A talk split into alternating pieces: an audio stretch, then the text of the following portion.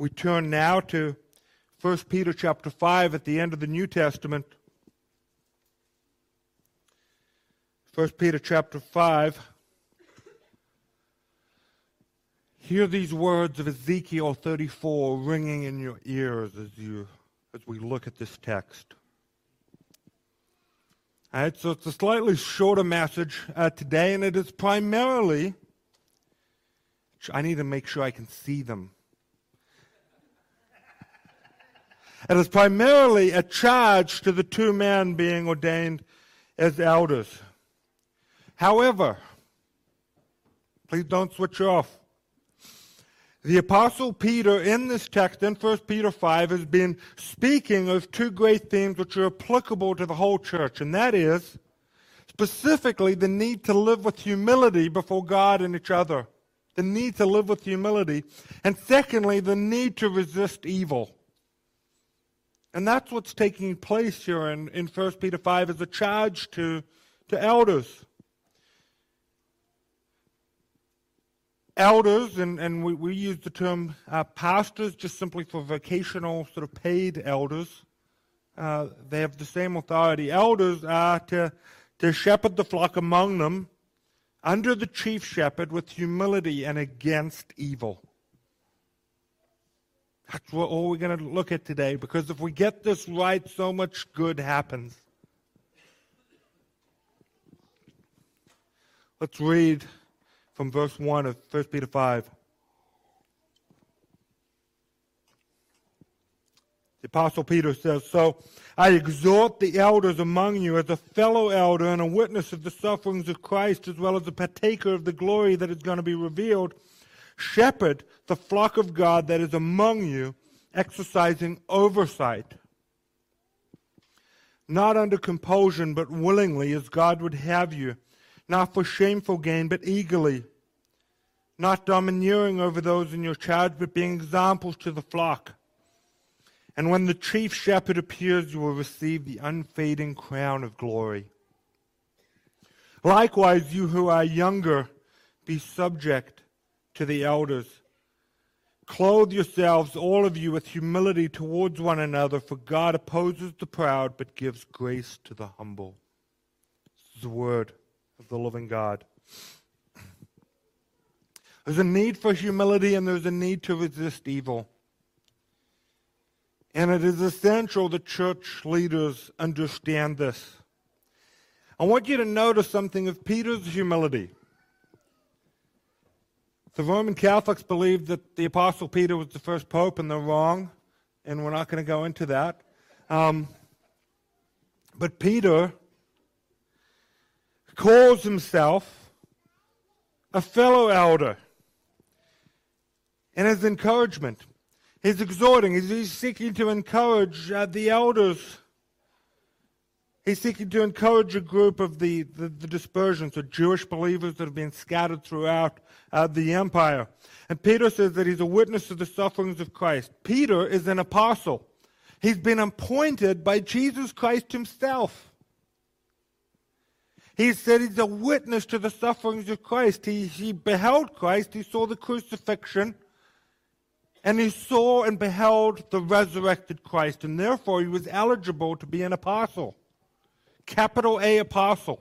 You had to have seen the resurrected Christ. That was part of your criteria.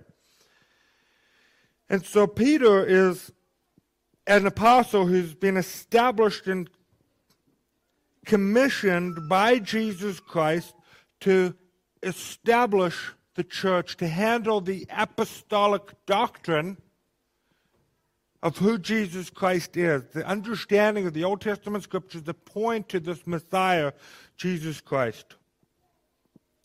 Peter is absolutely, in some ways, distinct from fellow elders in local churches that are planted.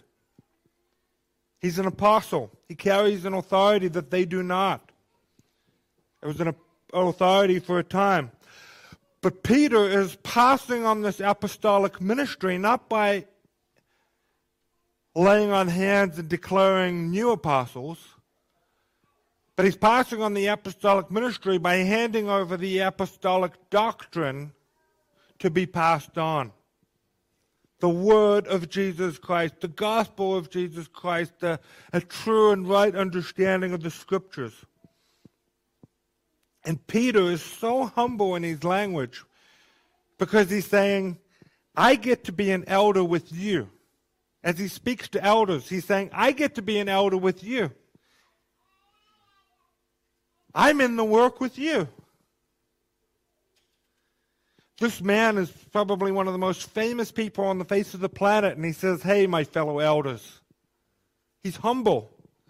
He's not raising himself up. And so he trusts that because he belongs to Christ, he trusts that because he has suffered with Christ, he will one day rule with Christ upon his return. That he will be with Christ in the fullness of glory. And that's what's, what's coming out of this text. And so Peter is able to say to, the fellow, to his fellow elders, he says, Shepherd the flock of God among you. Easy to brush over that term. Elders with the flock among you. Not above you, not beneath you, among you.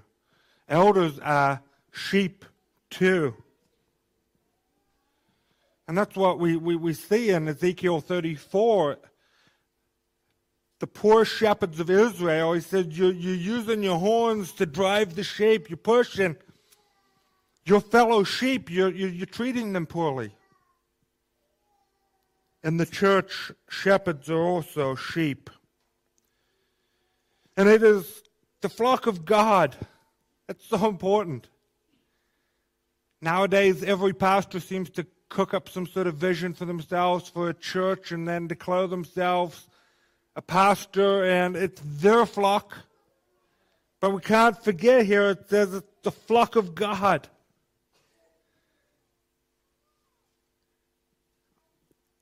In some senses, we can say my church. In some senses, we can say, as elders, we can say our church. But when we use that language, because it's kind of the only convenient language of using, we still got to remember it's not ours. Ministry is so hard. Compare the photo of me from six years ago when I accepted this role. I looked a lot younger and had a lot more hair. Um, but there's, there's, there's blood. It seems like there's blood, there's sweat, there's tears, but goodness gracious me, no pastor ever dies for his church. It's, it's, it's, it's a flock of God. It's God's flock. I want to expand myself in ministry, but the role of Savior is already taken. One has died as a ransom for man, and it is certainly not any of us here. His name is Jesus Christ. Edmund Clowney is so good. He says we must serve the flock in the light of the cross. The flock's value to the Lord is the price of his blood. The church is blood bought. It's blood bought. The blood of Christ. Good pastors, good elders, good shepherds, they're, they're tangible gifts. They can be at their best tangible gifts of Christ's presence among us. Ministering the word, ministering prayer, speaking words of grace. But pastors and elders are never to see themselves as CEOs. It doesn't work. The business model just doesn't work. The heart of an elder is to be the heart of a shepherd. Peter uses the language here of exercising oversight. Elsewhere, uh, elsewhere, the scriptures speak of the gifts of, of preaching and teaching, and specifically, some elders will labor in that. They labor in, in preaching and in teaching of the word. But here is another function of eldership, which is exercising oversight. governance, protection, positive and negative. And the way Peter brings this out is by using three pairs of negatives followed by positive uh, exhortations. He tells them how to shepherd. And in doing this, he's showing what kind of evil must be resisted. What kind of evil must be resisted? Firstly, it says, not under compulsion, but willingly. Not under compulsion, but willingly as God would, would have you. Why would an elder serve unwillingly?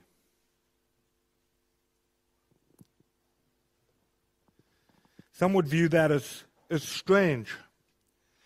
I will say this for many, it's because sometimes the weight of service is great, the weight of responsibility is great.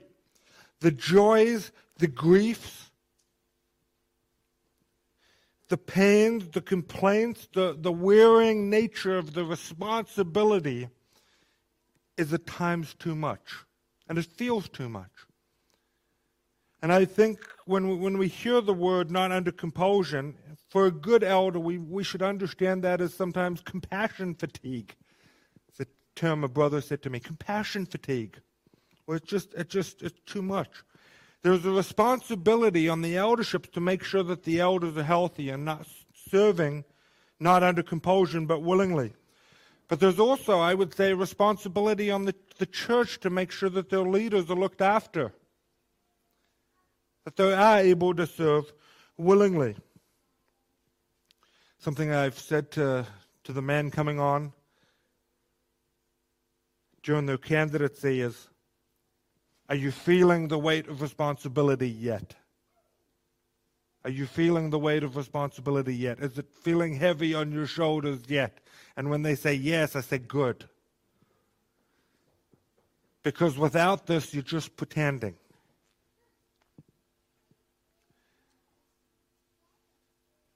But they must be willing to take this upon themselves. And another one, not for shameful gain, but eagerly. Shameful gain. Some elders and pastors serve for shameful gain. They, they, they look for money, they, they're looking for the motive behind their service is money. So sad. So upsetting. I've had a, I've had a conversation with Andrew, Pastor Andrew before about the fact that some people seem to fail in business, so they go into ministry because they want money. It's terrible. Shameful game. When that becomes the most motive, the message inevitably gets pushed to the side. There are plenty of examples of this in the church today. When Fame and esteem become the motive. Goodness gracious me, it never ends well. Shameful gain. How, how, how different to the example of, of the chief shepherd that Jesus Christ died. And every time I say that Paul or Peter were the most famous people on the face of the planet, sure, but they were martyred. It wasn't so all would think well of them. So Jesus says, Woe to you when all things well of you. When we chase leadership to be thought well of or to become rich, we've completely annihilated God's design. Not for shameful gain, but instead eagerly. It is a role of service to eagerly give yourself to. And then, lastly, this is also important.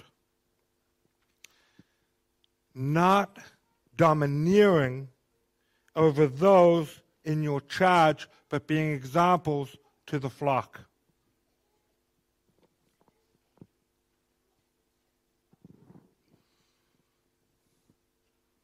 So hard, so important.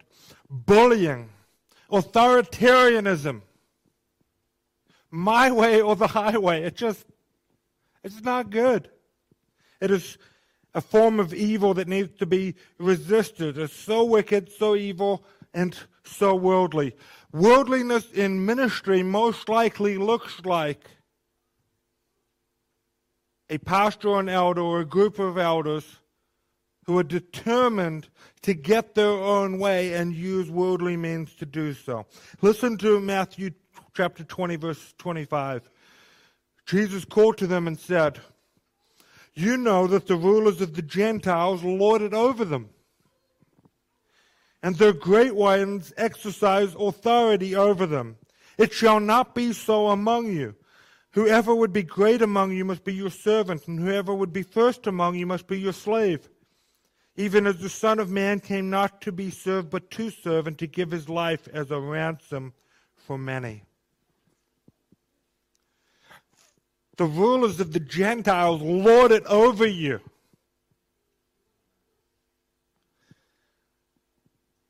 Gentiles, the pagans, the, the politicians the mayors. I'm going to stay out of politics at this point. But so many examples come into my mind right now. I'm just going to leave it. They lord it over you. Here's the thing insecure men become domineering elders. Domineering elders and pastors are weak in the wrong way. They're weak in that they're insecure. Insecure people make the worst church leaders. The absolute worst. Because they demand glory now and they're constantly looking for people to notice them. Instead, as Peter says, to be willing to wait for the revealing of the glory of the Lord at the return of Christ. Freddie Mercury says, I want it all, I want it all, and I want it now. It's a terrible philosophy of ministry. But instead, being examples to the flock, not domineering, but being examples to the flock. This is incredibly personal to me right now, not because of this church, but because of things happening outside of it. I get phone calls often about this issue. It concerns me greatly. It concerns me greatly. But being examples to the flock, there is an undeniable, powerful leadership that comes when we can say, I don't need to push and shove. But instead, elders are examples to their flock as they follow the example of the chief shepherd who gave his life for the sheep. There's a, a powerful leadership in, in, the, in the church where we can say, I'll never ask you to do something that I'm not willing to do myself. That's part of the culture that we want to have here at Christ Sanctuary. We don't, we don't want to delegate because it's beneath us. We want to delegate because for the good of all. And so that more ministry can be done and that more people can be, more people can love, then more people can hear of Christ. And so that our leaders don't burn themselves out trying to hoard everything themselves. Elders have authority, and they are to exercise this authority as they live a good example. I want to hear these words from from, from Clowney because they're just so, they're so crucial. They said, the elder has authority, is called to exercise the shepherd's oversight, but Christ, the chief shepherd, has called him to exercise the shepherd's care. But the under shepherd, that's the elder the pastor, is not a stand in for the Lord. He presents the word of the Lord, not his own decree. He enforces the revealed will of the Lord, not his own wishes. For that reason, any undermining of the authority of scriptures turns church government into spiritual tyranny. If church leaders add to or subtract from the Word of God, they make themselves lords over the consciences of others. Meaning, the only time that we get to say, no, that cannot happen, is when we can point to the Scriptures.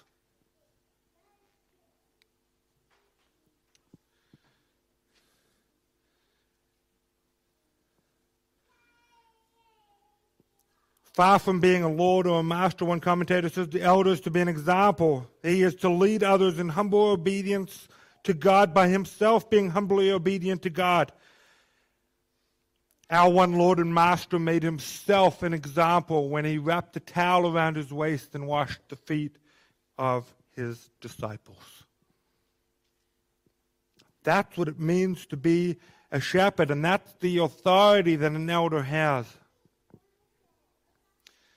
I've said, I've said before a few weeks ago, I was speaking to a, uh, a gathering of, of, of elders and, and, and, pastors, and I, I, referenced Ephesians 4, which speaks, it quotes, I think, Psalm 68, and it, it, it references that Jesus Christ ascended to heaven and then he gave gifts to his church, and then it starts listing prophets and, and, and apostles and, and, and, and elders and teachers.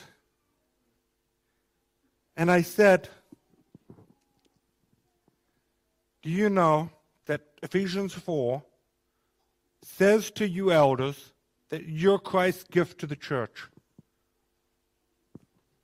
I know a lot of husbands feel that way. I'm God's gift to my wife, right? No? Um, that doesn't go well.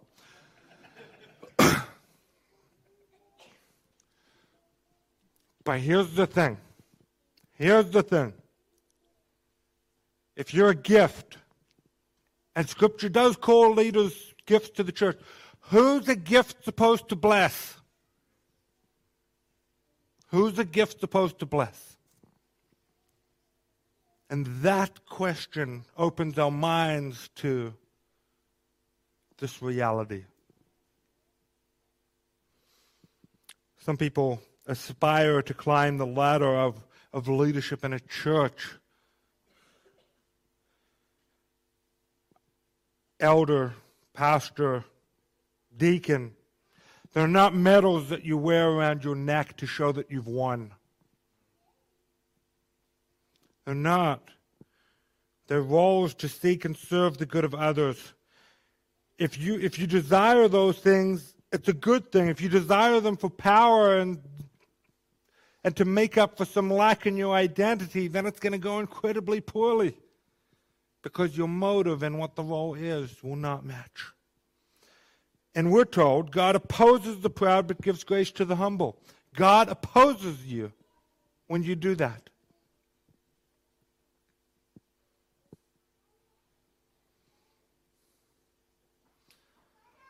And yet, for the church, I want to say this. There are times where, where leaders feel like the only reason they've been got the title of elders that so they're up on a pedestal and can, people can get a better aim at them. And that's not good too. That's not good either.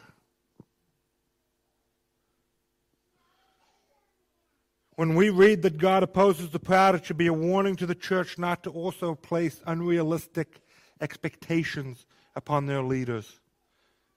Good leaders should be rewarded, bad leaders should be called out. But it should be done in a spirit of constructive love for the sake of Christ's church. I want to just close with, with this that Jesus Christ combined humility and bold resistance to evil. The role and I have to remind myself of this all the time, the role of Savior is taken. The role of Holy Spirit is taken. I don't have to be that. Praise God. The Lord of glory laid down his life for his sheep, and he called them to follow him. In his incarnation and in his death, we can speak of the humility of Christ, that though he was rich, he made himself poor, that for our sake he would make us rich in God's blessing. Jesus defeated evil and all the effects of sin,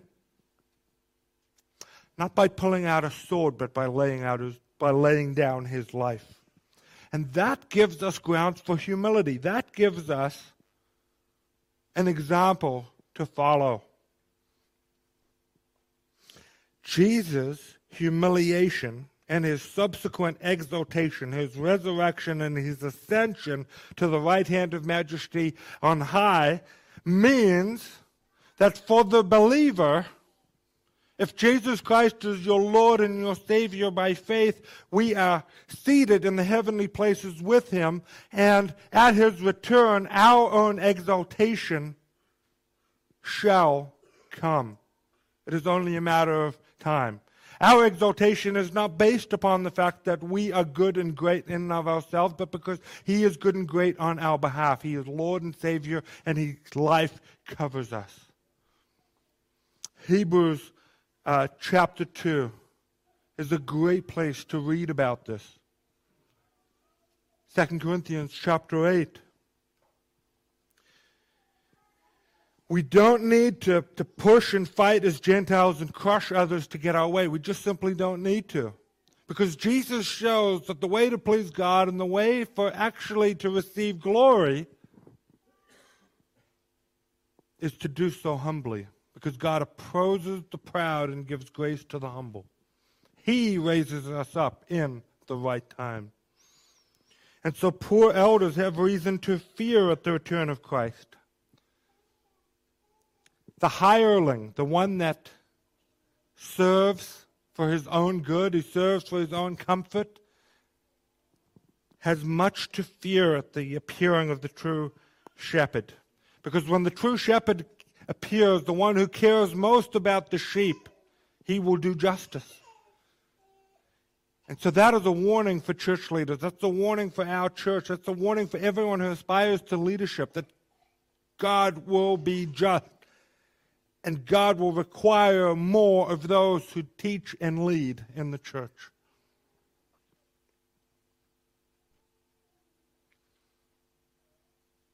Peter tells us that when things are hard. Our sufferings are temporary, and because Jesus suffered and he rose to glory, glory awaits. And that allows the church, as we await for the coming of our Lord and Savior Jesus Christ, to patiently endure, to patiently and serve, to serve, to patiently spread the seeds of the word, to patiently pour water, and to patiently wait for harvest. And Jesus Christ is the one who will gather it up.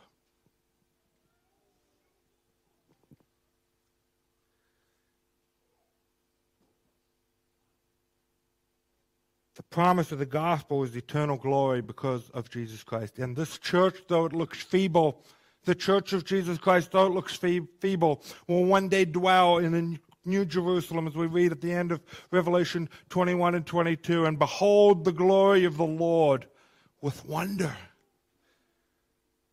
That's our future.